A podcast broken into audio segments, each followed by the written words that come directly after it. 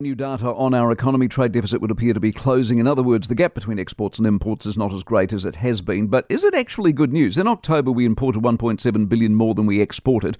That number a year ago was 2.3, so it's shrunk. Our ANZ Chief Economist Sharon Zollner is with us. Sharon, very good morning. Good morning. But overall, less exporting and less importing. If you extrapolate that out, naturally it comes to zero. So, no, we don't have a deficit, but we don't do anything either. well, we um, we are still exporting a lot and importing a lot. Uh, so essentially, we've had this period of a of a overheated economy with a lot of imports associated with that. Also, a lot of stocking up during that time uh, when shipping was so disrupted.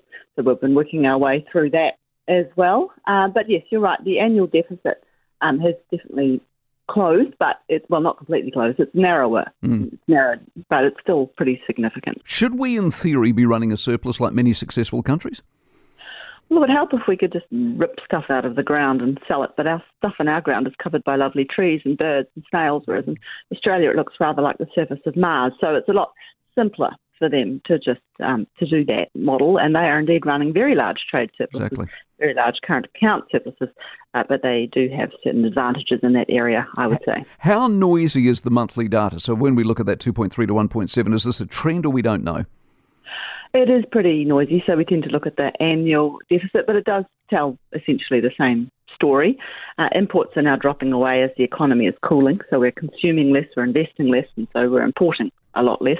Exports are also doing it a bit tough, though, of course, because um, trade balances are nominal and our export prices have come off quite a lot. Yeah. Uh, dairy is, is that vo- in exports? Is it volumes and price? Uh, it's uh, well, we'd have to wait and see the, the quarterly breakdown. But uh, our export volumes have also been quite challenged by weather. For example, you know, the, obviously horticultural pr- uh, production took a big hit from from the cyclone. Uh, the big question for this season is what going to happen with the, the weather again, with the drought potentially. That could mean uh, less milk production. But um, particularly when there is a drought, farmers tend to cull stock earlier, so you can actually see a boost in meat production in the short term. Yeah. Then, of course, you pay for it next season. All of this, I guess, is good news for Adrian. Also, next week, uh, no movement on the cash rate. I take it. Have you re- reorganised yourself for next year to say one, no more increases, and two, we're looking at cuts in 2024? We actually don't have any cuts till early 2025, but I mean, frankly, it's just a, it's a placeholder at this point. No one can really forecast uh, late 24 versus early 25. It's just too far away. Um, but yeah, we no, no longer see the odds of hikes as over 50%, but we certainly don't see them as, as zero. There's a lot of uncertainty at the moment about whether the economy is, is bottoming out now or whether it's still got further to fall.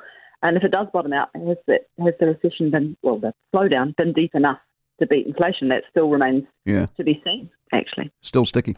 Uh, Sharon, appreciate your expertise as always. Sharon Zollner, who's the Chief Economist at the ANZ. For more from the Mike Hosking Breakfast, listen live to News Talk ZB from 6 a.m. weekdays or follow the podcast on iHeartRadio.